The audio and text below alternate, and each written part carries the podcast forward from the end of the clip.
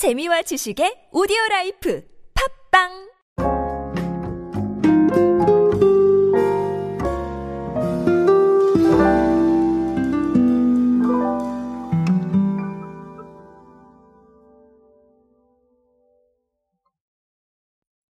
자, 아이스크림은 여름에 드시나요? 자, 자, 이거 갑자기 지금 좀 애매한 질문 뭐냐, 이렇게 생각하실 텐데, 저는 사실 아이스크림을 겨울에 더 많이 먹는 것 같습니다. 제가 아이스크림을 굉장히 좋아하는 사람은 맞는데요.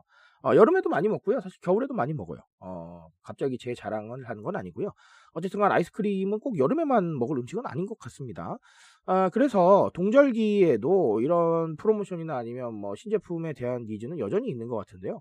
이번에 세븐일레븐이 동절기에 즐기기 좋은 프리미엄 아이스크림을 출시했다고 합니다. 그래서 오늘은 이 이야기를 준비했습니다. 오늘은 세븐일레븐 이야기로 함께 하도록 하시죠. 안녕하세요 여러분 노준영입니다. 디지털 마케팅에 도움되는 모든 트렌드 이야기들 제가 전해드리고 있습니다. 강연 및 마케팅 컨설팅 문의는 언제든 하단에 있는 이메일로 부탁드립니다.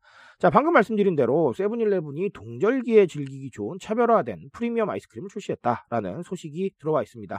아, 제주 우유 모나카인데요. 세븐일레븐이 제주 우유하고 콜라보해서 만들어낸 상품이에요. 근데 어, 이게 첫 번째는 아닙니다. 왜냐하면 지난해 5월에 제주 우유 빙수설이라는 제품하고 제주 우유 파르페라는 제품을 냈었거든요. 그리고 올해 1월에는 제주 우유 콘도 냈었습니다. 그러니까 네 번째인가요? 네, 네, 네 번째 콜라보가 되겠네요. 어, 글쎄요, 이 아이스크림은 뭐냐면 방금 말씀드린 대로 모나카형의 아이스크림이에요. 근데 아이스크림에 들어가 있는 우유 제품이 네, 조금 더 과거보다는 좀 좋은 제품들이 들어간 거죠. 아, 그래서 맛도 조금 더 낫고 그리고 프리미엄 아이스크림이다라는 게 세븐일레븐의 이야기인 것 같아요. 자, 근데 이게 여러분 혹시나 배달의 민족 비마트에서 무언가를 주문해 보시면 어, 아시겠지만 모나카 제품, 이런 프리미엄급 모나카 제품들이 생각보다 잘 팔립니다. 어, 배달 민족에서도 잘 팔리고 있는 모나카 제품이 하나 있거든요. 자, 그래서 어쨌든 그런 얘기인데, 어, 네, 바삭한 모나카 과자하고 청정 제주에 신선한 원유 36%를 함유했다라는 겁니다. 이렇게 되면 뭐 아무래도 쫀득하고 부드러운 우유 아이스크림이 나오겠죠. 그런 부분들입니다. 자, 어쨌든간 글쎄요. 과거와는 좀 다른 그런 상황들이 펼쳐지고 있는 것 같습니다. 제가 지금 발음이 셀 정도로 자, 과거와 다른 게 확실하게 느껴지네요. 어, 제가 언제나 강조를 드리고 있는 상황들이 있습니다. 사실은 뭐 콜라보와 이런 얘기를 드리려는 건 아니고요. 오늘은 한 가지만 말씀을 드리면 될 것 같은데요. 어, 방금도 말씀드렸지만 차별화된 프리미엄 아이스크림이다라고 말씀을 드렸던 부분, 즉 합리적 프리미엄이라는 이 개념에 조금 더 주목을 하실 필요가 있을 것 같습니다. 제가 이런 얘기를 드린 적이 있어요. 이 프리미엄이라는 게 지금은 굉장히 어려운 개념이라기보다는 아주 대중적인 개념이다. 우리가 뭐 그냥 근처에서 만날 수 있을 정도로 굉장히 편한 개념이 되었다라고 말씀을 드렸었는데 어, 실제로 제가 책에도 그런 내용들을 많이 적어놨습니다. 이게 무슨 뜻이냐면요. 우리가 과거에는 프리미엄이라고 하면 굉장히 좀 거창하게 느껴졌잖아요. 어디 굉장히 멋있는 데 가야 될 것 같고, 뭐, 한 끼에 뭐 몇십만 원 써야 될 것 같고, 아니면 뭐, 흔히 명품이라고 불리는 그런 제품들을 많이들 생각을 하셨는데, 맞아요. 그것도 프리미엄입니다. 그런데 우리가 기존의 어떤 생활의 측면 안에서 과거보다 조금 더 나은 것들을 고르면 그것도 프리미엄이에요.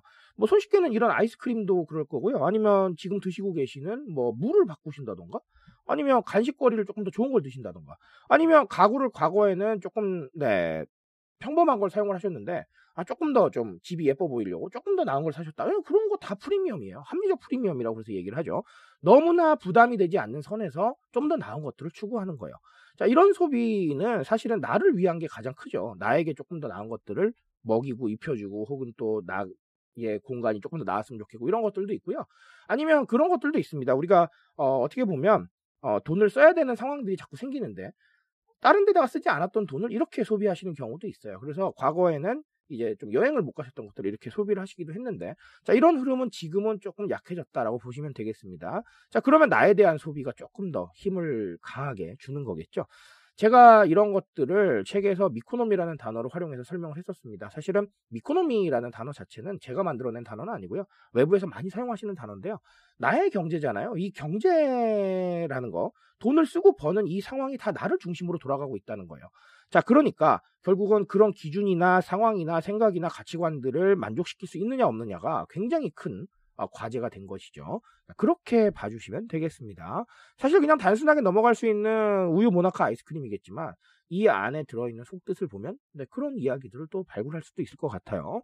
자, 그래서 어, 오늘은 그 합리적 프리미엄을 바탕으로 어, 스스로를 향하고 있는 이 소비의 방향성에 대해서 한 번 더 고민을 해보셨으면 좋겠습니다. 자, 아이스크림 계속 얘기했더니 아이스크림 먹고 싶어지는 것 같습니다. 아, 저는 방금도 말씀드렸다시피 겨울에도 아이스크림이 참 괜찮다고 생각하는 사람이라서요. 혹시나 네, 좀 시원한 느낌이 필요하시다면 오늘 아이스크림 하나 드셔보시는 건 어떨까 싶습니다. 저는 오늘 여기까지 말씀드리겠습니다. 트렌드에 대한 이야기 제가 책임지고 있습니다. 그 책임감에서 열심히 뛰고 있으니까요. 공감해 주신다면 언제나 뜨거운 지식으로 보답드리겠습니다. 오늘도 인싸 되세요, 여러분. 감사합니다.